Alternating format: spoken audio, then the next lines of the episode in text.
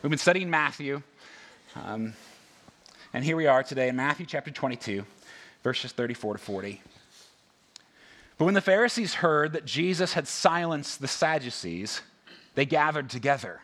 And one of them, a lawyer, asked him a question to test him Teacher, which is the great commandment in the law? And Jesus said to them, You shall love the Lord your God with all your heart, and with all your soul, and with all your mind. This is the great and first commandment. And a second is like it You shall love your neighbor as yourself. On these two commandments depend all the law and the prophets. This is God's word. Thanks be to God. Be seated. Thanks, Nathan. Well, good morning, Christ community. Uh, my name is Reed. I'm one of the pastors here on staff. So, so as Nathan read, um, we come to this. If, I mean, if you've been in church, you, you are probably familiar with the greatest commandment, but it's such, it's such an extreme statement. I mean, think of the greatest commandment. This is a significant thing for Jesus to claim. And I, and I thought it would be interesting just for us to kind of hypothetically explore this. Like, if you had the authority to determine the greatest commandments for all people at all times, at all places, like what would it be? Like, what would you de- declare to be ruled and be the rule for every person? And, and I'm not talking about like what what you think ought to be the actual command. Like, what do you actually think? Like, if I chose it, the way in which you live your life, what would be the rule you would set for everyone? And, and I think this is an interesting question to ask because I think our answer reveals a few things about us. I think it does reveal what we think is wrong with the world, and it also reveals what we think that the remedy to that problem is, and also reveals kind of what we value in, life. And so I think it's just at least worth exploring. Like, what would it be? Is it just kind of a do no harm? You know, is it is it love your enemies? Is it mind your own business? Is it ban all country music? I don't know. Whatever it is for you, uh, what, what would be that commandment? And I think it's worth asking because it does reveal much about who we are and what we believe to be true in the world. And, and, and if we're honest with, with Jesus, when, we, when he gives this commandment, the greatest commandment, there are these two parts to it. And, and if we're honest, I mean, the, the second part we're kind of on board with. Loving your neighbor, that's good. You know, I think we can get on board with that. It's this first part of loving God supremely above all things where there's probably some pushback. E- even for those of us who would identify as, as being Christian, there's something strange about God demanding that we love Him supremely with all of our affections over and above everything else. It, it, seems odd that there you see this demand and love in the same sentence. Like, like demanding love never goes well in most relationships. Why is God demanding it, and why is it okay for Him to do so and not us? And so I think it's worth asking because this, this issue of God demanding love and, and utmost allegiance to Himself is actually a barrier to entry for many people. In fact, some of you may, may be kind of at a place of you're just not fully bought into this whole Christian thing because of this very picture. In fact, the story of, of Oprah Winfrey, there was an interview she had where uh, she revealed that the main reason she kind of left uh, Orthodox Christianity was because of this idea that God is a jealous God and that he demands our affections and allegiance. That seems egotistical. That seems like he's just kind of greedy for attention. And so that doesn't bode well with us. And so we kind of push that away. And so the question is how do we deal with this tension of God demanding that we love him? Because that doesn't seem very loving. It seems like it's the act of this egotistical, kind of childish, capricious deity and not one of a loving, compassionate God. And what I hope that we'll see this morning as we kind of jump into our text in Matthew 22 is that, that God's command that he be loved above all things is not only a very good and loving act in itself, but it is something that prepares and equips us to love other people well. Or, or to put it another way, I, think what Jesus is saying in teaching the greatest commandment is, is this that the best way to love others is to love God most. That the best way to love others is to love God most. And, and that may seem counterintuitive. Uh, and it seems like it doesn't make sense in our minds, but, but I want us to see that I think that as Jesus is unpacking the greatest commandment, this is precisely what he's getting at. And I know it seems strange and it may seem backwards, but, but it's an important thing for us to consider uh, as we jump into the text. But before we do that, let me pray for our time uh, as we hear from God and His Word. So let's, let's pray.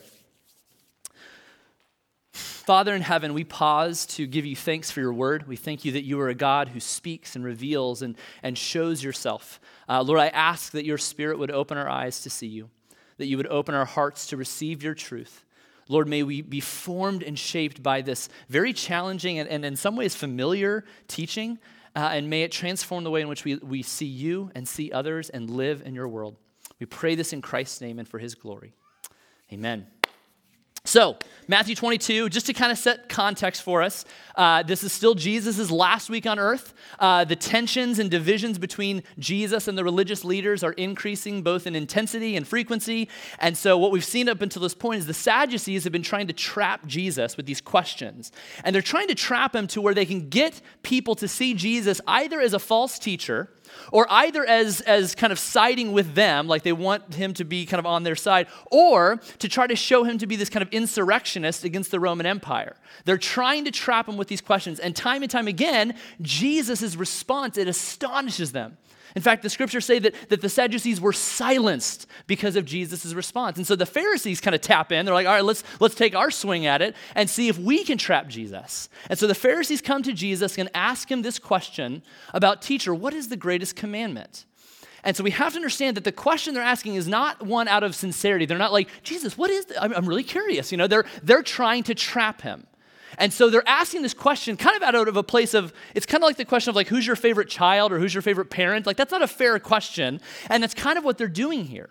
They're trying to get Jesus to categorize the Old Testament law and to prioritize certain things, which in their mind is impossible. And so Jesus responds in a way that not only avoids the trap, but his answer reveals something profound about our loves, about ourselves, about God, and our neighbors. And what Jesus says first in his response is essentially this that we are to love God supremely. We are to love God supremely. And Jesus, his answer comes from an Old Testament passage in the book of Deuteronomy, uh, chapter 6, verses 4 through 5, uh, known as the Shema. The Shema was this kind of traditional creed that, that the people of Israel would recite, sometimes sing, uh, at least twice a day. And it's called the Shema because the, the first word in it, uh, here, it's the Hebrew word Shema, so that's where it comes from. And in it, we hear these words, no pun intended Hear, O Israel, the Lord our God, the Lord is one. You shall love the Lord your God with all your heart and with all your soul and with all your might. Now, this creed that was so central to the, to the people of Israel, it wasn't just a truth that they held to, it wasn't just something that they believed with great conviction, but it was a central truth that not only defined who they were as, as, as Jews, but it, it formed and defined who they were as humans. That, that really what it means to be human, that this, at the core of our being, we are created to be loving people and that we were created to love God supremely over and above all things. This is what it means to be human. And, and the why behind this command to love God above all things is, is rooted in the fact that God is the supreme God and the exclusive God, that He is supremely above all things and He is exclusively the only God out there. And because of this, He is to be loved supremely and exclusively. But we also see in the Shema that there's this relational aspect to it. That not only is God over and above all things, but that He is for His people. And that there is this aspect of commitment and promise and covenant, and that this is central to the Shema, which is what Jesus is referring to. And so, the, the reason why Jesus kind of gives this as the greatest commandment is because what he's saying is that if God is God, then, then he must be the greatest good in the world. If, if he is truly God, supreme over all things, he must be the greatest good. And therefore, to, to deny, to reject, to fail to love and pursue the greatest good would mean that we, by consequence, are people who are not good. If there is a supreme goodness out there, to reject it and to pursue something else would lead us to be people who are not good. It, it would be like, like denying that Usain Bolt is the fastest person in the world. It would be like denying that Joe's KC Barbecue is the greatest barbecue in the world. That's a, that's a truth written into the fabric of our being, you know. But, but in all seriousness, to deny this, it's, it's, it's not only you're just rejecting it because it's a preference, you're rejecting a truth that is actually keeping you from, from understanding how life is to be lived. To reject God, who is the supreme, not only source of goodness, but the essence of goodness, means that we are choosing to pursue something less than what is supremely good, and we find ourselves by, co- by consequence not good. This is why the Shema is so vital to God's people. And this is why Jesus doubles down in declaring that the greatest commandment is to love God supremely. And, and, we, don't, we don't like this kind of inherently because there's, there's something in us that kind of says, you know, I, I don't like being told what to love. I don't like being told what to do. I have the right and authority to choose what is right, good, beautiful, lovely, etc. I don't really like this idea of kind of adhering to a standard of morality, of goodness, and truth. We're, we're, we're very individualistic as a people. And we like the idea of choosing what is right for ourselves. That may be right for you, but this is what's right for me.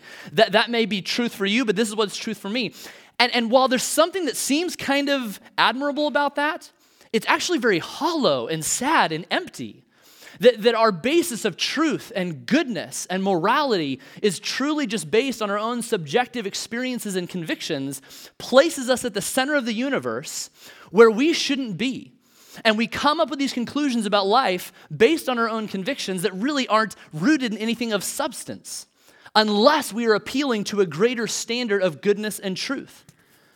This is what uh, the philosopher Charles Taylor he refers to as the extraordinary inarticulacy of modern culture. That's just a fun one to say to your friends. Oh, you're just spouting off extraordinary inarticulacy of modern culture. But, but in describing what he means by this, Taylor says this. He says moral positions are not in any way grounded in reason or the nature of things, but are ultimately just adopted by each of us because we find ourselves drawn to them. And this is kind of how we operate. We kind of choose what we are drawn to, what is true, right, and beautiful. But this is actually contrary to what I believe Jesus is declaring as the greatest commandment that if there is goodness in the world, which we all recognize, there's also gradations and degrees of goodness. We recognize that some things are gooder than others, you know. We recognize that we know that some things are more right than others, more true than others. And by saying that, we're implying that there's some standard, some third objective point that we're comparing these things to. We all know that goodness can't just be a subjective experience that we create, it must be rooted in something objective. And to reject this kind of goodness, this supreme goodness, makes us, by consequence, people who are not good. And this is exactly why God demands our love. You see, it may look at face value that God is saying, I, I just need attention, you need to love me. But what God is doing when He demands our love, He is actually loving us as He does it. Why? Because God, knowing that He is the greatest good, knowing that He is the supreme source and essence of goodness, for Him to promote anything less than Himself for us to pursue would actually be evil. He would be keeping us from the greatest good in the world, namely Himself. And so, God's pursuit and passion of His own glory to be worshiped and loved and adored by all above all things, it's actually an act of love to us because He is trying to give us the greatest good in all of the world, namely Himself. So, therefore, for God to command that we love anything less than Him would actually keep us from the greatest good and actually make Him evil. L- let, let me illustrate it this way. If you imagine you own a grocery store, independently owned grocery store in a city where there are a bunch of chain grocery stores, okay? And you find out that all these chain grocery stores are getting their produce from a food distribution company, and there are certain produce items that have been tainted. And, and people are getting sick and dying. But these grocery stores aren't telling people about the produce. And so you decide to have this huge citywide campaign promoting your store. Don't go to these stores, come to my store. I have the good produce. If you go here, you will die. Come to my store where I have good produce. People may look at it and say, You're just promoting yourself. You're just promoting your store. And yes, while that's true, the act of doing so is an act of love because you know that you have the best produce. And to go anywhere else inferior to that would lead to sickness and death. In the same way, God, knowing that He is supremely good, to pursue and to promote anything less than Himself would make Him evil. So let's say you're on board with that. Like, okay, fine, philosophically, I kind of get that. God's the supreme good. We should pursue him. Anything less would be evil. Okay, I got it. But, but what does that look like? What, what does it mean to love God? How, how, is this kind of fleshed out? What is this picture that we have? And what does Jesus have in mind? And so this is where the Shema, again, is helpful. In the Shema, we see that we are to love God with all of our heart, soul, and strength. Jesus also adds the mind. And, and, what, and, we need to be careful. We don't need to see these as distinct categories of our personhood, but rather what the Hebrew teaching here is saying is that to say the heart, soul, mind, strength, it is a totality of our being. That our entire person, everything about us is to love God. It's not just pockets of us, it's not to be expressed in compartments. It is a whole person love that we are to love God with every fiber of our being, with our wills, with our affections, with our mind, with our, with our aspirations, with our resources. Everything about us is to be expressed in love towards God. And, and it's, not, it's not just like one love among many. It's not like God's love is great and there's these other loves, but this love, this whole person love of God, is, is a love that forms and shapes and informs every other love. That, that to love God supremely is actually what influences and bleeds into our other loves. It, it's, not, it's not compartmentalized love, but it is, so to speak, one love to rule them all, if you will. And that's the picture that Jesus has in giving the greatest commandment. And this is why Jesus, in his teaching on the greatest commandment, he ties our love for God to our love for neighbor. That, that to love God wholly bleeds into and naturally flows into our love for our neighbor, which is why Jesus so closely connects these two. It's essentially these two commands are, are twins, never intended to be separated. And so by loving God supremely, it leads us, equips us, and prepares us to love others sacrificially. To love your neighbor as yourself is the picture that Jesus says of, what this second commandment that is similar, that flows from, it's connected to this great commandment. Jesus says to love our neighbor, we are to love our neighbor as ourself. And, and, what Jesus is doing here with this kind of two, buy, buy one commandment, get the second one free kind of picture, what he's doing is he's taking the Shema, the central teaching of the people of Israel in Deuteronomy 6, and he's amending it with the teaching in Leviticus 19 which is where the, the love your neighbor as yourself comes from, which is kind of interesting. Like some of us may not didn't know that. Like the most common, probably most popular command in the Bible, love your neighbor as yourself, it comes from the least read book in the Bible, Leviticus. It's just interesting. But but Jesus takes these two great teachings, love God above all things, love your neighbors yourself, and he fuses them together to see that they are meant to be taught in, together. And, and what he's doing, he's saying at least two things by putting these two commandments together. The first thing he's saying is that in order to love our neighbors sacrificially, we must first love God supremely. If we want to be people who love our neighbor sacrificially, which I think we're all on board with that to some degree, we must love God supremely. But the second thing he's saying with this is that if we love God supremely, we will find ourselves naturally loving God, uh, loving our neighbors sacrificially. That in order to love our neighbor sacrificially, we must love God supremely. And if we love God supremely, we will find ourselves loving our neighbors sacrificially. Now, we've seen a little bit of what it means to love God. It's this whole person love, a love that forms and shapes and informs all other loves. But what does Jesus have in mind when he says, love your neighbor as yourself? We may have pictures in our mind of what this looks like, but what does Jesus have in mind? And to put it simply, to love your neighbor as yourself means that we are able, ready, and willing to expend the same amount of energy, creativity, time, and resources seeking the good of others as we do for ourselves. It's the posture of being able, ready, and willing to expend the same amount of energy and resources and time promoting the good of others as we are able and willing to do for ourselves. That this is the fundamental posture of one who loves their neighbor as themselves one who is willing to endure cost and sacrifice, inconvenience, so that others might flourish. Now, this sounds great. I mean, I think we kind of have a, a nice picture, but it seems like, well, that's a little bit of a bigger ask than maybe I thought. I, I just thought it was going to be like making pies and sending them to people. This is a bigger picture than what I had in mind of loving our neighbor. And so, so what does Jesus specifically have in mind, though? We, we know the posture, it's about being willing to give for the sake of others, just as we would for ourselves. But what does Jesus have in mind? And what's interesting is when you turn to Leviticus 19, the, the whole discourse on loving your neighbors yourself, what you'll find is that the majority of the language there is actually dealing with, with matters of, of workplace relationships and, and job creation and, and matters of justice.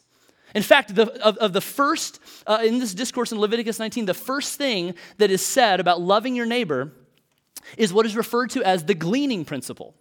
Leviticus 19, we read these words When you reap the harvest of your land, you shall not reap your field right up to its edge. neither shall you gather the gleanings after your harvest.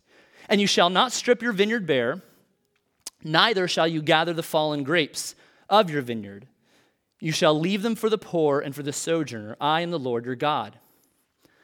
Now, this is not the only way we love our neighbor, but I think it's very interesting that of the first, uh, the first command in this discourse on loving our neighbor, what do we see? Love, neighborly love looks like? It is about providing meaningful, adequate, sufficient work for people in need, particularly for marginalized people. It's not just giving a handout. As you notice, it says, don't, don't, don't uh, harvest everything from your field. Don't, don't do it all, but leave some so that others might be able to harvest for themselves and provide for themselves. Now, we don't live in an agrarian society, so that doesn't make a ton of sense to us, but the principle is still true that are we people that are loving our neighbors in a way that is helping them find meaningful, adequate work? And, and, and this is the picture we don't naturally look at or consider when we think of neighborly love. What this principle of neighborly love is showing us is this is that there is an obligation on all of us, but, but even in particular for those who have uh, kind of productive assets, you know, access to productive assets, to work in such a way that we are helping people in need find work, find meaningful employment. This is one of the pictures that Jesus has in mind of loving our neighbor. It's so much more than just taking a meal. It's so much more than, than watching your neighbor's kids, although that's true and absolutely good. But there is a bigger picture here that Jesus has in mind. Referring to this very text in Leviticus 19, uh, there's a commentator who, who puts this very brilliantly. He says this We love ourselves when we make work choices that bring us high pay, prestige, security, comfort, and easy work. We love others when we choose work, and I would also add support companies and businesses that provide needed goods and services, opportunities for marginalized people, protection for God's creation, justice and democracy, truth, peace, and beauty. Leviticus 19:18, love your neighbors yourself, suggests that the latter should be as important to us as the former. That this is the picture of neighborly love that Jesus, I mean, he was fully aware of Leviticus 19. Jesus knew what he was saying when he added this to the great Shema. The picture we have is of loving our neighbors in a way that is not just providing immediate needs, but how are we helping them create opportunities for them to meet their own needs? And, and, if, you're, if you're interested, if you'd like to learn more about this, this is kind of beyond the scope of this sermon, but we did a whole sermon series on this very concept uh, called Neighborly Love uh, back in the fall of 2015. And if you'd like to learn more about kind of the connection of faith work and economics, uh, I encourage you to go to our website, listen to those sermons, fall of 2015, Neighborly Love, check it out. Great, great content we encourage you to, to, to listen to. But, but one thing, let me say this, is that neighborly love is not only you know, secluded to the marketplace or, or, or, business people. I mean, that, that's not the only thing that Leviticus 19 is about. But, but there's something that we should consider. I mean, if you're a student, let's say, perhaps your gleaning principle is, is you're willing and able, like you're brilliant at geometry.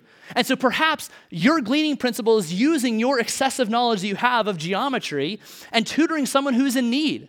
Tutoring a kid who doesn't get the, the kind of attention in class, or maybe they have trouble paying attention, or whatever it may be Perhaps that is your gleaning principle. Perhaps your way of loving your neighbor and allowing them to provide for themselves is tutoring them in class. Or if you're a stay at home mom, perhaps, uh, stay at home parent, mom, dad, whatever, I would encourage you, like, perhaps your gleaning principle is how can I create a community of stay at home parents in our neighborhood who are all stressed out and overwhelmed with things? How can we uh, create a source of encouragement, community resources? How can we help better each other in our roles as parents? It can look like a lot of different things, but one thing I would encourage you to do is this week go, go back and read through Leviticus 19. I know that sounds really weird, like that's our, that's our application is read Leviticus, but yes, go back, read through Leviticus 19 and ask yourself, how do these principles speak to and apply to and relate to my sphere of influence, wherever it may be? And what we'll see, uh, it's not just matters of, of economics and job creation, but we see things like caring for the poor and the disabled. We see things like working with integrity and honesty. We see things like standing up for those who have been violated through unjust systems. That this is the picture of neighborly love that God has in mind. And so we should ask the question are we working? Are we studying? Are, are, we, are we purchasing in ways that are helping our neighbors find meaningful, adequate work? Or are we doing things that are working against the grain? So, this is one of the pictures that we see Jesus has of neighborly love. Now, if you remember, I made the pretty bold claim that, that in order to love people well, we must love God most. And, and maybe that's still sitting with you, like, I, you know, okay, I, I see what it means to love God. Yeah, that makes sense. I see neighborly love and the pictures, okay, great. But, but why these two together? I mean, how is it that my love for this unseen deity, which is complicated and difficult and challenging for sure, how does my love for this God bleed into, influence directly my love for my neighbor that I see and hear and, and touch and smell, maybe? Um, you know, how do we understand those connections? And, and, and the way, the thing I want us to see is that when we love God supremely, when He is loved first, it allows us to love everything else in its right order. Or, in other words, when we love God supremely, it leads us to love our neighbor sacrificially, which allows us to love both seamlessly. It allows us to love both seamlessly, which I think is what Jesus is doing as he connects these two commandments together. Notice how Jesus weaves them together in his teaching in, in, verse 37. And Jesus said to him, You shall love the Lord your God. So when he was asked, What's the greatest commandment? You shall love the Lord your God with all your heart, with all your soul, and with all your mind. This is the great and first commandment, and a second is like it. You shall love your neighbor as yourself. There's no hiccup. There's no disconnect. There's no dividing wall or partition between these commandments. Jesus, in the same breath, love God above all things, love Him supremely, and love your neighbor sacrificially. Love him or her as yourself. These two feed off of one another in some way. And, and not only do they feed off of one another, but Jesus says that the entirety of the Old Testament and the prophets, they hang on us. He says, on these two commandments depend all the law and the prophets. I mean, this is the first example of like Cliff's Notes, essentially, like the entire Bible. Love God, love your neighbor. And the word that Jesus uses, it says they depend. It depends on this. It literally means to hang or to hinge, which means that all of, all of the law, all of the rules in the Old Testament, they hinge, they move properly when these two are pursued properly. Jesus hangs all of the law and the prophets on these commandments. Why? Because Jesus knows that deep down, you and I, we are not fundamentally what we believe or even what we do. We are fundamentally what we love. That, that deep down, that the most, the most driving influencer in our lives is not what we believe, not what we do, it is what we love. We aren't human beings, we aren't human doings, we're human lovings. That's, that's, it's corny, but it's true. And that's the picture. And because Jesus knows this, this is why he puts loving God supremely above all as the greatest commandment. Uh, James K.A. Smith, he has a phenomenal little book called uh, You Are What You Love. And in it, he makes this point. He says that Jesus is a teacher who doesn't just inform our intellect, but forms our very loves. He isn't content to simply deposit new ideas into your mind. He is after nothing less than your wants, your loves, your longings. And deep down, we all know this. We know that our loves are what carry us and influence us, that it's our loves that, that form uh, the decisions we make. There, there's a song, Awake My Soul by Mumford & Sons, and in it they, they say that where you invest your love, you invest your life. We, we know this to be true, which is why, again, Jesus is doubling down and saying the greatest commandment is to not just love God, but it's to love the supreme essence and source of goodness so that everything underneath him might be loved properly. Because it is our loves that serve as the greatest driving force within us, it's also our loves that cause the greatest problems in our world.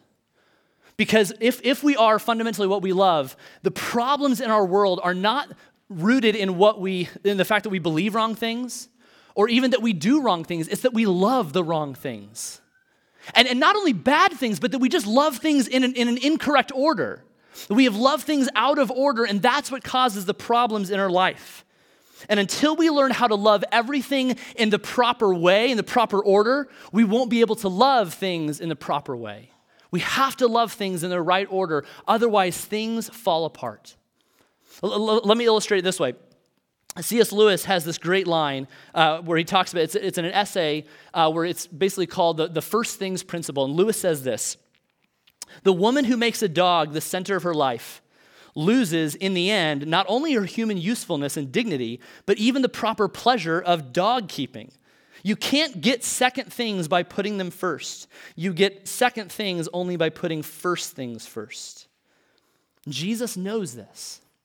When we take a lesser thing, a third place category, fourth place category thing, and love it supremely, not only do we miss out on the joy because we're expecting so much from this thing, but we're missing out on the joy that comes from loving the supreme good above all things.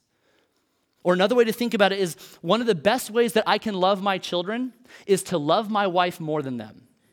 I mean, I mean, marriage and family therapists point this out time and time again that if I choose to love my children more than my wife, there's going to be tension and division between Megan and I. And I actually am now expecting more from my children than what I should. And that's an unhealthy relationship. And we all know this. Why? Because there's an order to love. You see, if, if my marriage is failing, there is a diminished joy in my life, even if all of my other relationships are flourishing. And conversely, when my marriage is flourishing and all these other relationships are failing, there is a different kind of joy. Why? Because my marriage to Megan is a significant relationship.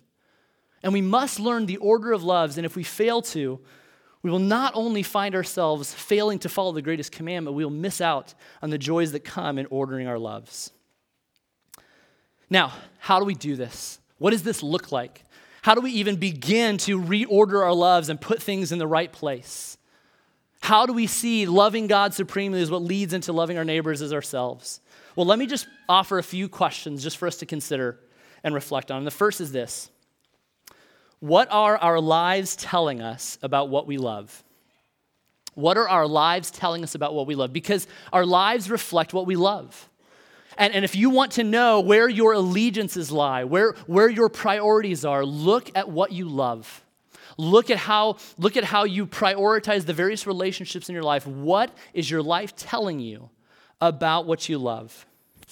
Secondly, if God is not our supreme love, if, if we reject that premise, that's fine. But the question is then what will be your supreme love? What will be the thing you love above all things? And will it be enough to form and shape and influence all of your other loves? To pursue anything less than the supreme good will not only lead us from missing out on the supreme good, but it will misorder our loves. And then, thirdly, are we showing love in obvious ways? Are we showing love in obvious ways? We, we express love in, in many ways. And we just think of your hobbies.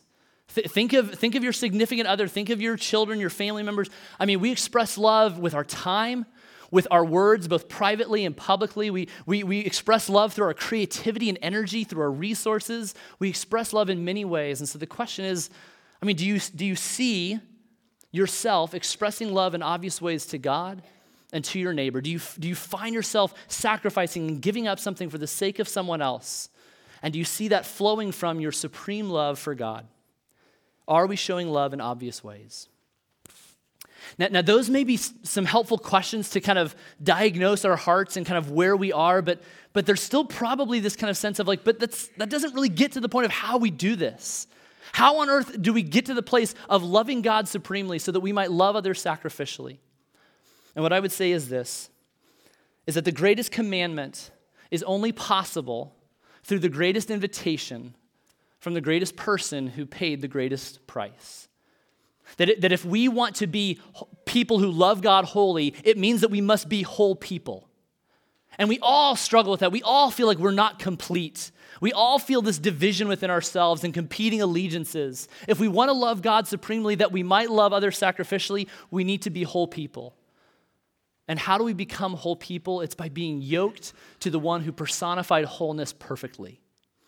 The greatest commandment is only possible through the greatest invitation from Jesus, who calls us to enter into his yoke, to be connected with him, to journey with him in all of life, for him to be the voice we listen to the most, the face we look at the most, who, whose words are the ones that, that stay within us the most. The greatest commandment is only possible through the greatest invitation. And, and, and the place in the yoke is where we are yoked to Christ, the one who, who beautifully, perfectly personified love of God above all things and love of neighbor as himself. And we see that at the cross, Jesus going to the cross, motivated by his love for the Father above all things. I came not to do my will, but the will of him who sent me, Jesus says. And what does he do at the cross? He goes there that he might bring all of us back to the Father through faith in his sacrifice on the cross on our behalf. Jesus is the person who loved God supremely and loved neighbors sacrificially. If we want to find a life that emulates those and loves both seamlessly, it means being yoked to the one who did it perfectly. Let's pray. Father in heaven, we, we come to you asking that you would reveal to us where, where we have pledged our allegiance and, and given our loves to lesser things. Lord, show us where we have, have pursued uh, our joy and our contentment, our identity in things beneath you. And Lord, help us to see that, that in your pursuit of your glory, in your desire to be loved supremely above all things, that you are loving us as you do that. And Lord, show us how, how our love towards you above all things forms and shapes all of our loves. Lord, would you convict us to be people who love you above all things, that we might love our neighbors sacrificially, enduring costs, caring for the marginalized, caring for those who are on the outskirts of our culture and society. May we be people who love sacrificially because of your great love towards us. We pray this in Christ's name and his glory. Amen.